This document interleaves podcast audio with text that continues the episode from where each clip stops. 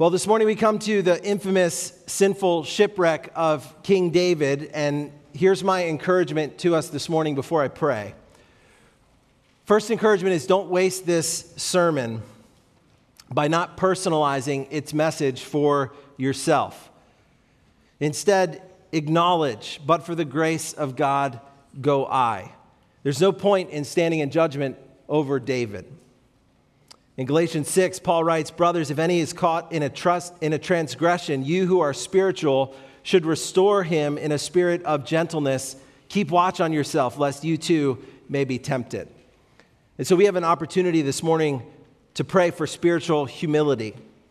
And I've been sobered by this passage, and I hope you'll join me recognizing that sin is deceitful, that our desires are powerful, and that God cares about holiness. And so we must depend on Him with humility. The second encouragement is that I'm praying this morning is more than sobering, but that the sobriety of our own sin leads us to a desire to fight sin.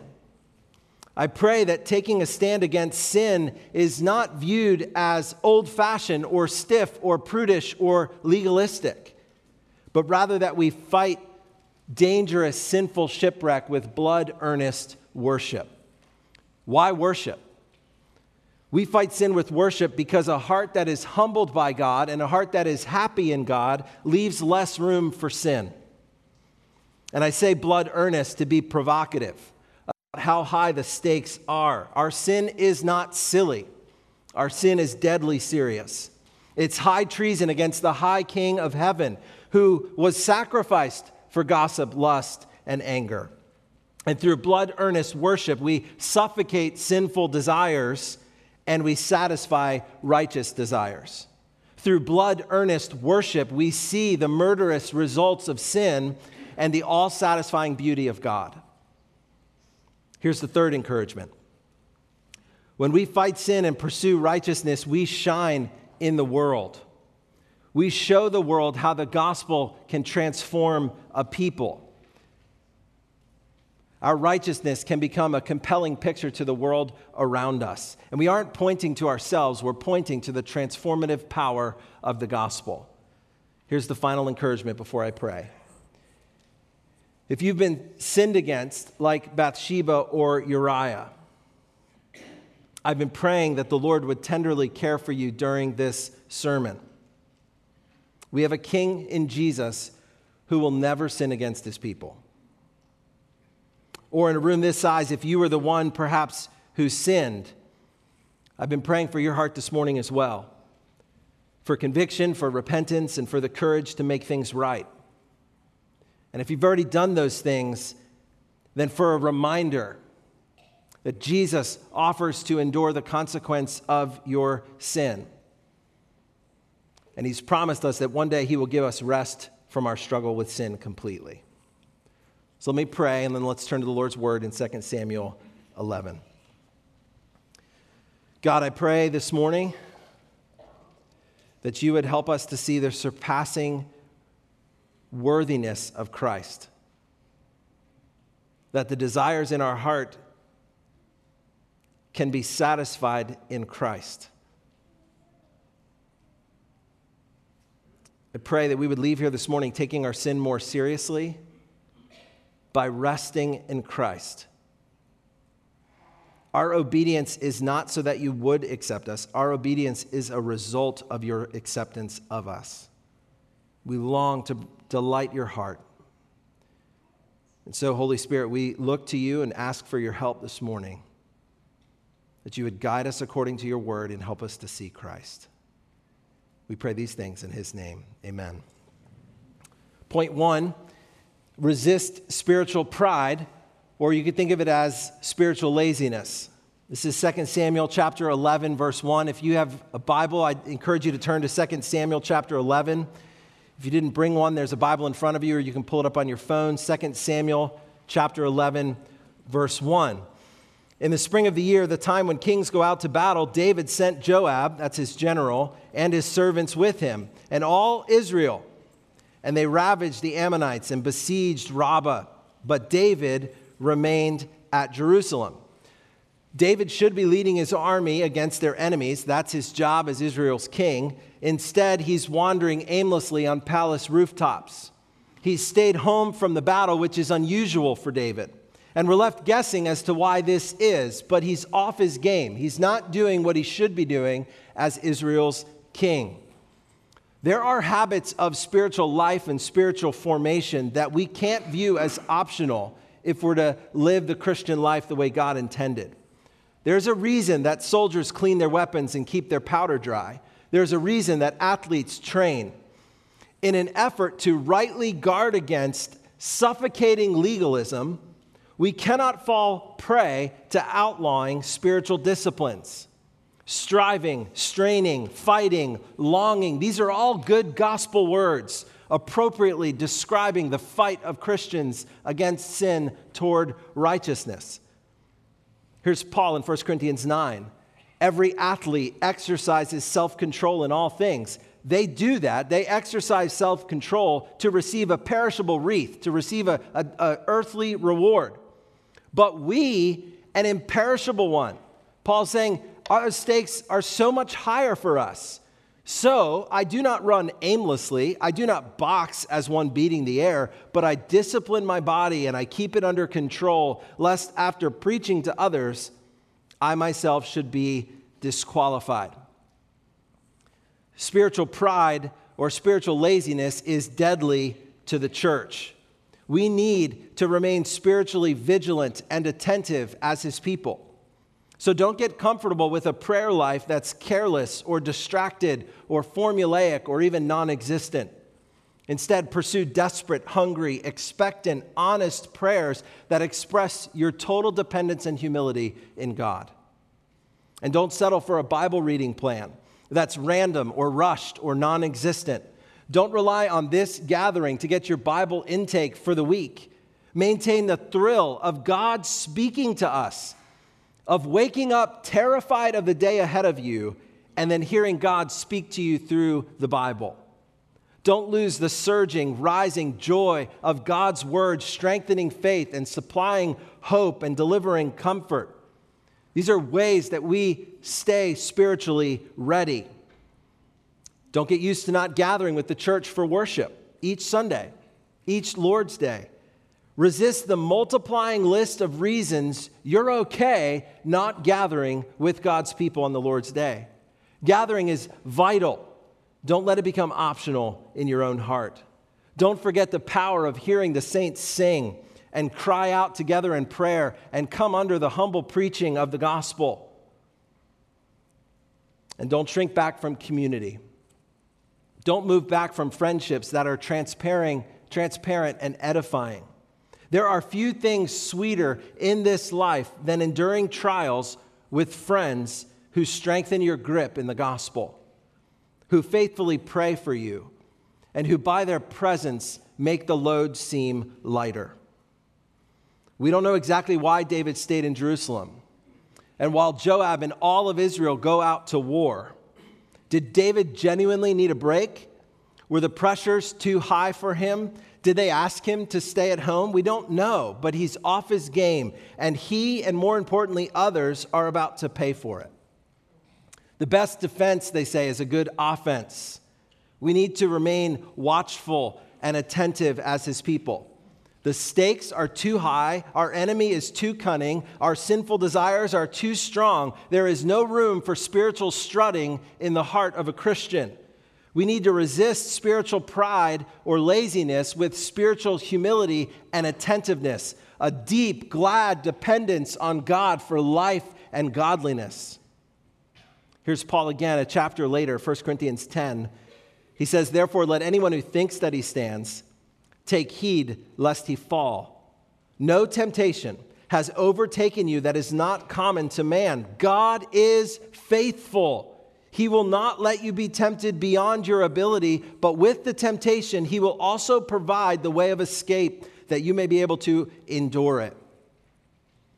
And I want to argue this morning that we fight sin through blood earnest worship. Stay sheltered near the cross. mentally near the cross where you're honest about your spiritual need. You see the weight of your sin and what it cost God, but also clear about His grace. Oh, to grace, how great a debtor. Daily I'm constrained to be. Let thy grace now, like a fetter, bind my wandering heart to thee. Resist spiritual pride and laziness. Second point, reject sinful desires. 2 Samuel 11, verses 2 through 5. Look at verse 2. It happened late one afternoon when David arose from his couch and was walking on the roof of the king's house that he saw from the roof a woman bathing, and the woman was very beautiful. David should be leading his army into battle. Instead, he's napping the afternoon away. And when he gets up from his nap, he walks aimlessly on the rooftop and he spots a beautiful woman bathing. And the spiritually lazy king of Israel is suddenly gripped by what he sees. The image comes into clear focus and everything else becomes blurry and unimportant. It's as if David fills in for Adam and Eve in the garden and he spots the one fruit on the one tree that God has forbidden them. This is the moment your thumb pauses and you scroll back up. The moment your eyes linger rather than bounce. This is the moment you sense an opportunity for gossip. You see a window where you can spread a bad report. This is the moment, all these moments, when we must tighten our armor and fight. It's if not, this is the moment where we will embrace evil. Look at verse 3. And David sent and inquired about the woman. And one said, Is this not Bathsheba, the daughter of Eliam, the wife of Uriah the Hittite? This is Bathsheba, David. She's the daughter of your faithful elite warrior, Eliam. This is Bathsheba. She's the wife of Uriah the Hittite, a Gentile, and one of your courageous, loyal warriors. Most importantly, David should have known that this is Bathsheba. She is loved by God an image bearer who deserves dignity and respect. Now, I'm convinced that King David's marriage practices have polluted his heart. They have softened the ground of his heart. Marrying many wives and taking many concubines have hardened David. It's deceived him into a godlike view of himself, using the women around him, feeding an insatiable appetite an appetite that God says can only be satisfied through the lifelong commitment of one man and one woman. Look at verse 4. So David sent messengers and took her, and she came to him, and he lay with her. Let's stop there. David saw, David sent messengers, David took, David slept with her. Now, much ink has been spilled on Bathsheba, but the focus of this story is about David's sin. God will rise up in the final sentence of this chapter and he will confront David's sin. But what exactly is David guilty of? David's sin seems to be distinct from Amnon's sin in 2 Samuel 13 that we'll come to in two weeks. There in 2 Samuel 13, we're told that Amnon forced himself on his sister Tamar because he was stronger than her. We're also told that Tamar pled with Amnon not to do what he was determined to do. So it would seem that David is not guilty of exactly what Amnon is guilty of. And by the way, we'll talk more about abuse then. However, the text is clear that David uses his authority and his power as king wrongfully and abusively. He is an absolute monarch. There is no one to hold him accountable, no one other than God. This absolute monarch, David, sends messengers and takes this woman from her home, and she comes to him, and he lays with her. Could Bathsheba refuse the king's summons and the king's sexual advances and live? And maybe she did plead with David, and it's just not recorded for us here. But it seems clear to me that David wields his position and his authority to pressure Bathsheba into this moment. And the text is totally focused on David's sin against Bathsheba and against Uriah. And next week, Matt will walk us through the parable that Nathan confronts David with. And in that parable, seems to reinforce the unjust theft. Now, look at the rest of verse 4. In parentheses, there. Now, Bathsheba had been purifying herself from her uncleanness. Then she returned to her house, and the woman conceived, and she sent and told David, I am pregnant. Now, Bathsheba has just finished purifying herself according to the ritual cleansing customs outlined in Leviticus 15. She's just completed a menstrual cycle, clarifying that the baby is clearly David's and that her bathing was an act of worship. And soon after she returns to her home, she realizes that she has conceived and she sends word to David. David needed to reject his sinful desires. Instead, he surrendered to them. Instead of exposing sin's lie, seeing the satisfaction of righteousness, and resisting and running like Joseph, he surrenders to his sinful desires. In James chapter 1 verse 14 and 15, we read that each person is tempted when he is lured and enticed by his own desire. Then desire when it is when it has conceived gives birth to sin, and sin when it is fully grown brings forth death. The source of our problem with sin is our desire. Sinful desires give birth to sin, and sin leads to death. That's the progression that James holds out for us desires leading to sin, leading to death. Therefore, if we want to fight sin, we battle it at the source. Sin makes promises to our desires that sin can't keep. Sin makes promises to our desires that sin can't keep. If you explode here and you vent your anger, then you'll feel better and they'll know what's up. If you share this bad report about your colleague, you'll gain the respect of your boss that you desire. This Netflix series is not a big deal. You can handle the graphic scenes and then move on you deserve a few more drinks after the week you've just had. You see, we have legitimate desires for respect, for comfort, for rest, for adventure, for companionship. They're legitimate desires. The problem is, sin can't deliver what you desire. Sin can't help you relax. It can't medicate your fear. Sin can't resolve your stress.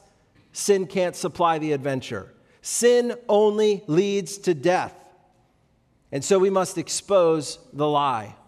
In that moment, when our heart desire tempts us to surrender to sin, we must expose the lie.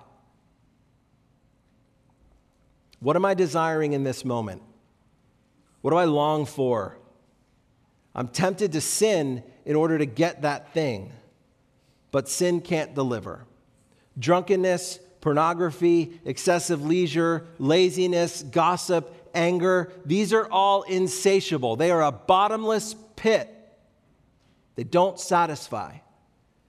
And so here's the alternative you feel that desire for respect, for comfort, for acceptance, for rest, for adventure, whatever it is, whatever that good desire is, you turn away from sin and you turn instead to Christ you gaze at the beauty of the Lord through blood earnest worship. Oh, taste and see that the Lord is good. Blessed is the man who takes refuge in him. Oh, fear the Lord, you his saints, for those who fear him have no lack. The young lions suffer want and hunger, but those who seek the Lord lack no good thing. This is why spiritual pride and laziness are so dangerous.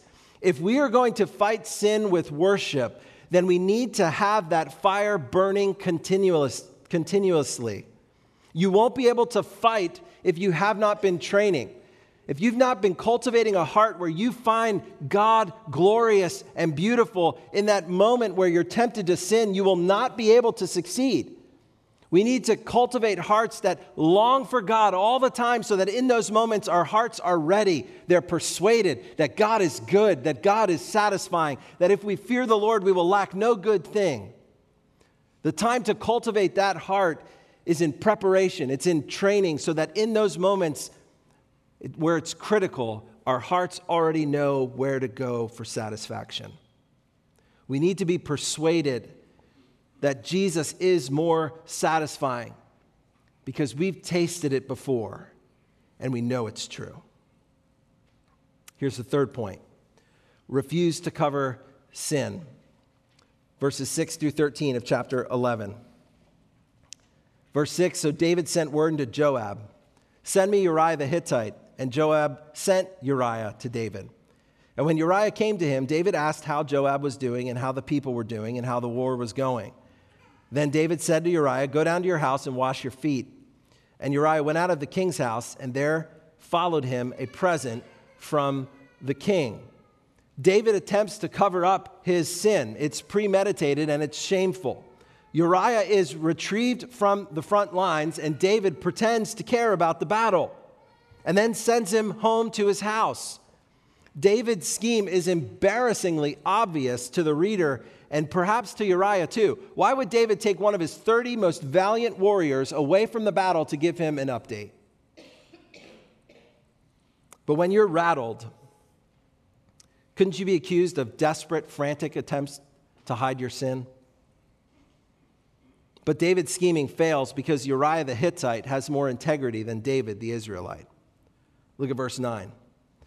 But Uriah slept at the door of the king's house with all the servants of his Lord, and he did not go down to his house. And when they told David, Uriah did not go down to his house, David said to Uriah, Have you not come from a journey? Why did you not go down to your house? Uriah said to David, The ark and the, the ark and Israel and Judah dwell in booths, and my lord Joab and the servants of my lord are camping in the open field. Shall I then go to my house to eat and drink and to lie with my wife? As you live, and as your soul lives, I will not do this thing. There is no way that I'm going down to my house to eat and drink and sleep with my wife when Joab and all your servants are camping in the field. David, as your soul lives, I'll never do it. Here is principled integrity. Here is loyalty. Here is a stinging rebuke of the cowardly behavior of King David, who abandons his army to the front lines and while away pilfers the wife of one of his best warriors. The wickedness of David here is highlighted by Uriah's uprightness. We should look at the integrity of Uriah and see the wickedness of David. But David is determined to cover his sin. Look at verse 12. Then David said to Uriah, Remain here today, today also, and tomorrow I will send you back. So Uriah remained in Jerusalem that day and the next. And David invited him, and he ate in his presence and drank, so that he made him drunk. And in the evening he went out to lie on his couch with the servants of his Lord, but he did not go down to his house. The stench of our sin cannot be covered. Eventually, in this life or in the next, our sin will be exposed. The wrongs that we have done will be uncovered. We cannot cover sin, it will rot and it will spread and it will be revealed. And we must be extra watchful when we have some power. David wields his power to take, not to serve. He uses his power to manipulate and to coerce Bathsheba and then Uriah. He's using his authority to his own advantage. He's not employing his power to serve as he did so marvelous, marvelously with Mephibosheth a few chapters back. Try to say marvelously with Mephibosheth three times fast. So be watchful, parents how you wield your authority over your children. Don't cover your sin. Don't excuse your bursts of anger while you correct theirs. because you're in charge. Be watchful at work. If you have some authority over colleagues, don't use your authority to protect your misuse of time while you hold them accountable for theirs because you're in charge. Be watchful at home, husbands. Let Jesus be the model for sacrificial, sanctifying leadership. Be careful of your body language and the volume of your voice during a disagreement. Do not intimidate. Be careful that your posture in sex is selfless and sacrificial. Put to death all manipulation and pressure. Be watchful at church, elders. 1 Peter 5 calls elders to lead by example, not by demands, not to domineer, but to serve, to restrict the use of authority to the Word of God, and even then to teach with courage and with all patience. To be careful to steward spiritual authority, knowing that we will give an account to Jesus for how we led. Our sins cannot be covered even if we have some sort of power in the relationship, one day Jesus the judge will faithfully execute judgment. You won't get away with that thing. You cannot cover your sin, it will be exposed. Jesus says in Luke 12, 2, nothing is covered up that will not be revealed, or hidden that will not be known. Therefore, whatever you have said in the dark shall be heard in the light, and what you have whispered in private rooms shall be proclaimed on the housetops. Our sins cannot be covered. Our sin must be taken away. Are you in a situation like David this morning where you're in the middle of a sinful slide toward shipwreck?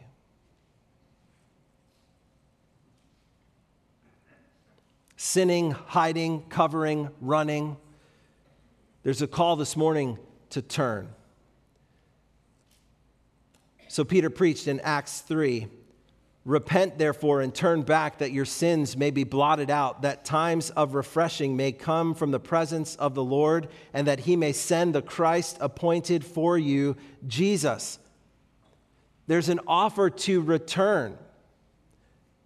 Somehow in the gospel, because of Christ's sacrifice, someone like David can receive mercy and someone like Bathsheba and Uriah can receive justice. It's resolved in Christ. So turn this morning. David's not there yet. He's stubbornly digging in. And point number four is repent early. David realizes that he's dealing with a principled man. If this sin is going to be covered, Uriah needs to be killed. Look at verses 14 and 15. In the morning, David wrote a letter to Joab and sent it by the hand of Uriah. And in the letter, he wrote, Set Uriah in the forefront of the hardest fighting, and then draw back from him that he may be struck down and die. David sends Uriah back to the front line with a letter for General Joab.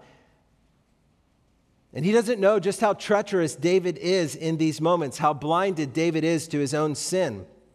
The letter is Uriah's own death sentence, and he furnishes this letter loyally to Joab just as he's instructed. I wonder what Joab's response was as he opened this letter. Does he make eye contact with Uriah? Does he put the pieces together? Does he understand what David is, is up to? Either way, he doesn't seem to hesitate. Verse 16 as Joab was besieging the city, he assigned Uriah to the place where he knew there were, there were valiant men. And the men of the city came out and fought with Joab, and some of the servants of David among the people fell. Uriah the Hittite also died. Uriah is no stranger to battle. He knows how to handle himself in the forefront of violent attacks. And I'm not sure exactly how Joab carried out the order, nor what Uriah was thinking as his colleagues pulled back from him. But David gets his wish, and Uriah the Hittite dies that day. Look at verse 18. Then Joab sent and told David all the news about the fighting. And he instructed the messenger When you have finished telling all the news about the fighting to the king, then if the king's anger rises, and if he says to you, Why did you go so near to the city to fight? Did you not know that they would shoot from the wall? Who killed Abimelech, the son of Jerubbesheth? Did not a woman cast an upper millstone on him from the wall so that he died at Thebez? Why did you go so near to the wall? And then you shall say, Your servant Uriah the Hittite is dead also. Joab knows David well, and he anticipates his reaction to this tactical blunder. And so the messenger is told to respond to the king's anger with the simple statement Your servant Uriah the Hittite is also dead. Verse 22. So the messenger went and came and told David all that Joab had said to him, or sent him to tell. The messenger said to David, The men gained an advantage over us and came out against us in the field, but we drove them back to the entrance of the gate. And then the archers shot at your servants from the wall. Some of the king's servants are dead, and your servant Uriah the Hittite is dead also.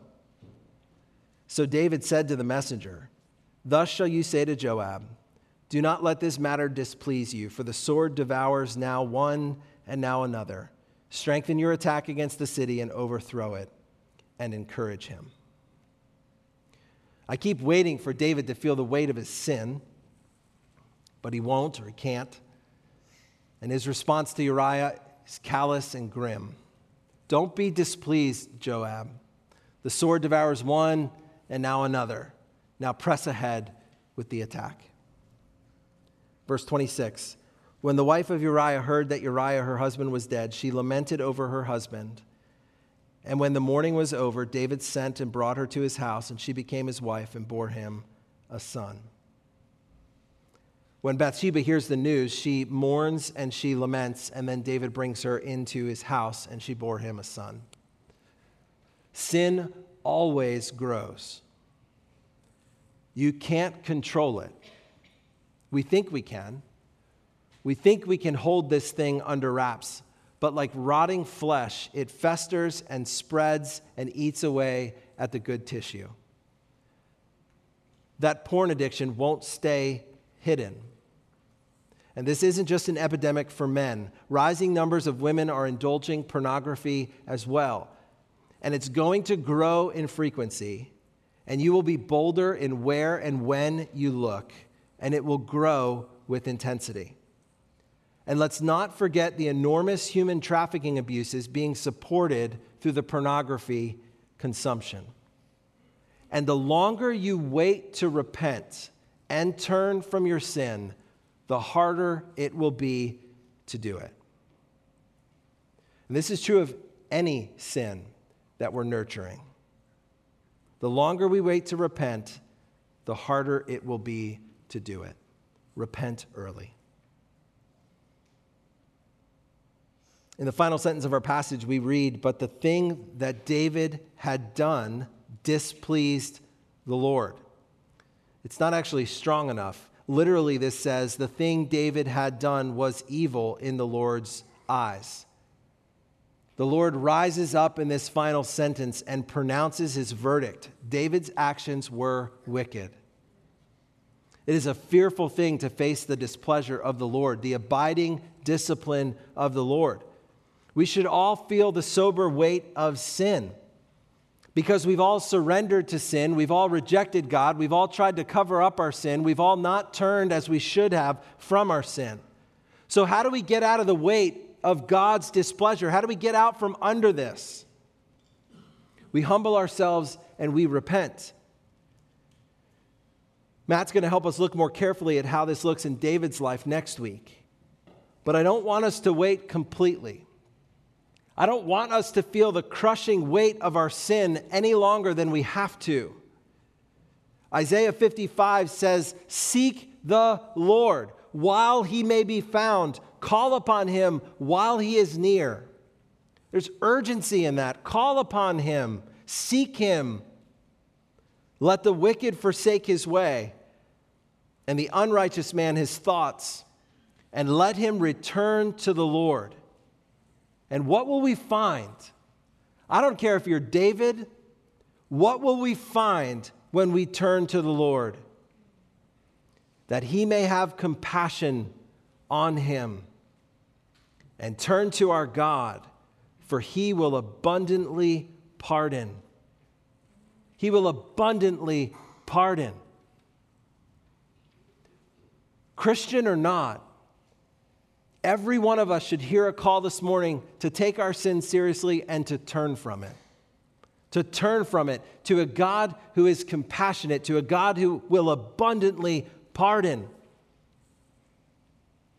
Avoiding the displeasure of the Lord comes down to repentance. Turn with all your heart, and he will abundantly pardon. Why? Because he's not like us. My thoughts are not your thoughts, neither are your ways my ways, declares the Lord. God is not like us. God is not going to hold a grudge. God is going to ensure justice for the wrongdoing, either in you or in Christ on your behalf, and God will show mercy to the sinner. He abounds in mercy and steadfast love. And if you turn, no matter how deep you've run, no matter how long you've rebelled, no matter how far gone you feel, He will respond with overflowing compassion. He is a God who will abundantly pardon. And so we're going to end in the conclusion with just rest in Christ.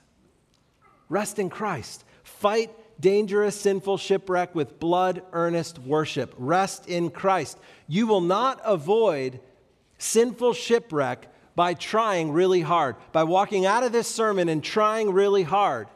You cannot avoid sin with a comprehensive to do list.